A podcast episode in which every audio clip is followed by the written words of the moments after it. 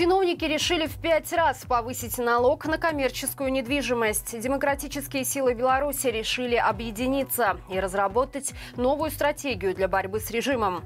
Власти позволят белорусам сдавать проблемных детей в спецшколы. Подробнее об этом и многом другом я расскажу вам далее. Вы тем временем подписывайтесь и ставьте лайк этому видео. Чиновники решили повысить налог на коммерческую недвижимость. Для некоторых объектов он вырастет сразу в пять раз.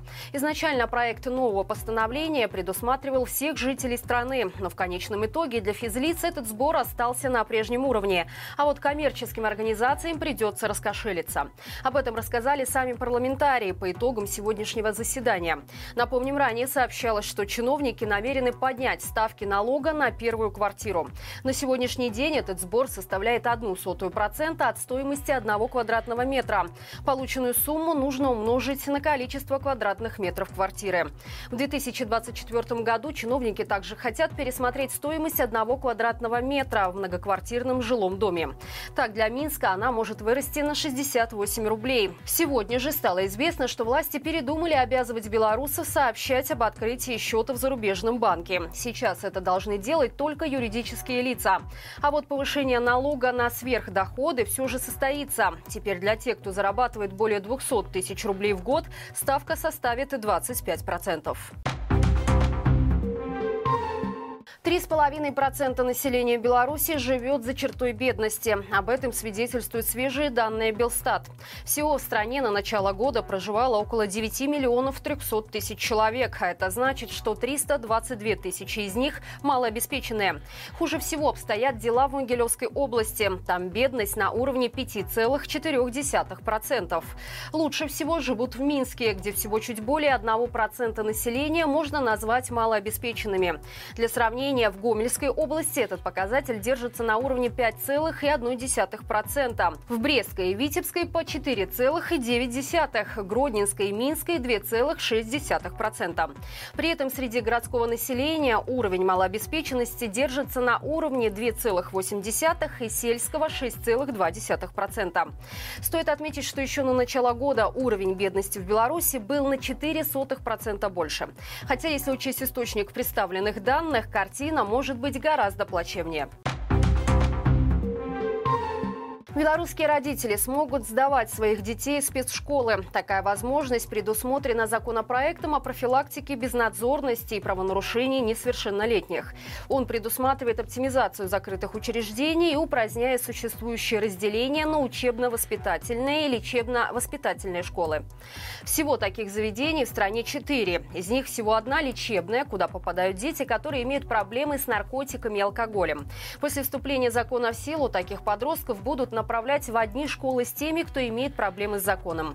Помимо этого, чиновники решили изменить норму о том, что в спецучреждение можно попасть только по решению суда.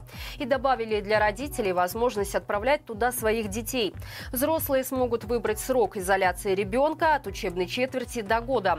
Среди прочих изменений важно отметить, что в целом поместить детей в такое заведение станет проще. Если раньше для этого было необходимо дело об уголовном преступлении, то теперь будет играть большую роль факт факт нежелания вести законопослушный образ жизни. Под ним понимаются в том числе неоднократные административные правонарушения, такие как заведомо ложное сообщение об опасной ситуации, распитие алкоголя в общественном месте, вождение без прав и некоторые другие. Обновленный закон вступит в силу через 6 месяцев после официального опубликования. Киеве сегодня обсудили стратегию освобождения Беларуси. В конференции под названием «Шлях до воли» приняли участие представители полка Калиновского, Объединенного переходного кабинета Народного антикризисного управления, а также лидеры других белорусских организаций. Все они хотят объединиться ради общих усилий в борьбе с режимом. Цель мероприятия – создание стратегии освобождения Беларуси и создание координационной площадки для реализации этой стратегии.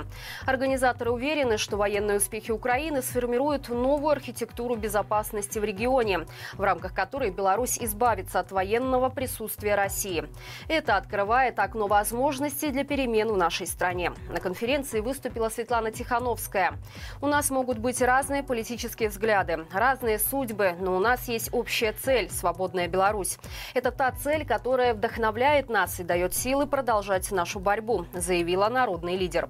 Украинские депутаты также обратились к Владимиру Зеленскому с просьбой поддержать демократическое общество Беларуси. На мероприятии присутствуют наши корреспонденты, поэтому подписывайтесь на наш телеграм-канал, чтобы следить за происходящим. Об итогах конференции мы также расскажем в завтрашнем выпуске. Глава МВД Литвы предложила вернуться к дискуссии об унификации санкций против россиян и белорусов. Этот вопрос Агна Белотайте подняла в связи с предупреждениями Департамента госбезопасности о реальных угрозах, которые исходят из Беларуси. Предположительно, речь может идти о расследовании по сообщениям о минированиях учебных заведений в Литве. Представители ДГБ утверждают, что эта акция стала целенаправленной и скоординированной атакой со стороны враждебных государств с целью создания паники в литовском обществе. По словам министра, новые обстоятельства заставляют вернуться к обсуждению вопроса об унификации санкций с парламентариями. Отметим ранее, глава МВД внесла в Сейм Литвы поправки в законодательство, которые позволят репрессированным белорусам получать гуманитарный вид на жительство не на один год, а на три. Вместе с тем, возможность сделать едиными ограничения для россиян и белорусов обсуждается уже длительное время. Ранее Сейм Литвы отклонил вето президента Науседа и принял соответствующий закон, в котором на белорусов накладывается меньше ограничений, чем на граждан РФ. Пользователей соцсетей возмутила азиатская внешность модели в рекламе белья бренда Марк Формель. В ходе бурной дискуссии под видео в Инстаграм некоторые ораторы попытались продвинуть теорию о том, что азиаты в белорусских трусах плохо влияют на патриотическое воспитание. Впрочем, нашлись и те, кто резонно предположил, что модель вполне может быть белорусской и высказались против любой дискриминации. Их поддержали представители бренда, которые заявили, что все девушки в клипе действительно уроженки нашей страны, а также подчеркнули, насколько важно прививать детям толерантность, а не псевдопатриотизм.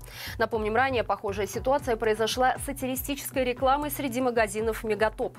Тогда пользователи возмутила пародия на сериал «Секс в большом городе» в исполнении мужчины в кокетливой женской одежде. Причем в этом случае так называемые патриоты дошли со своими жалобами до губопик. После угроз силовиков «Мегатоп» оперативно удалила рекламу. Друзья, напомним, что теперь наши выпуски можно слушать в формате подкастов, которые доступны на всех основных площадках, таких как Яндекс Музыка, Apple Подкасты, Spotify. Слушайте, делитесь с друзьями и будьте в курсе происходящего не только в Беларуси, но и за ее пределами. Благодарим вас за подписки и лайки под этим видео, которые помогают продвижению нашего канала. Хорошего всем вечера и живе Беларусь!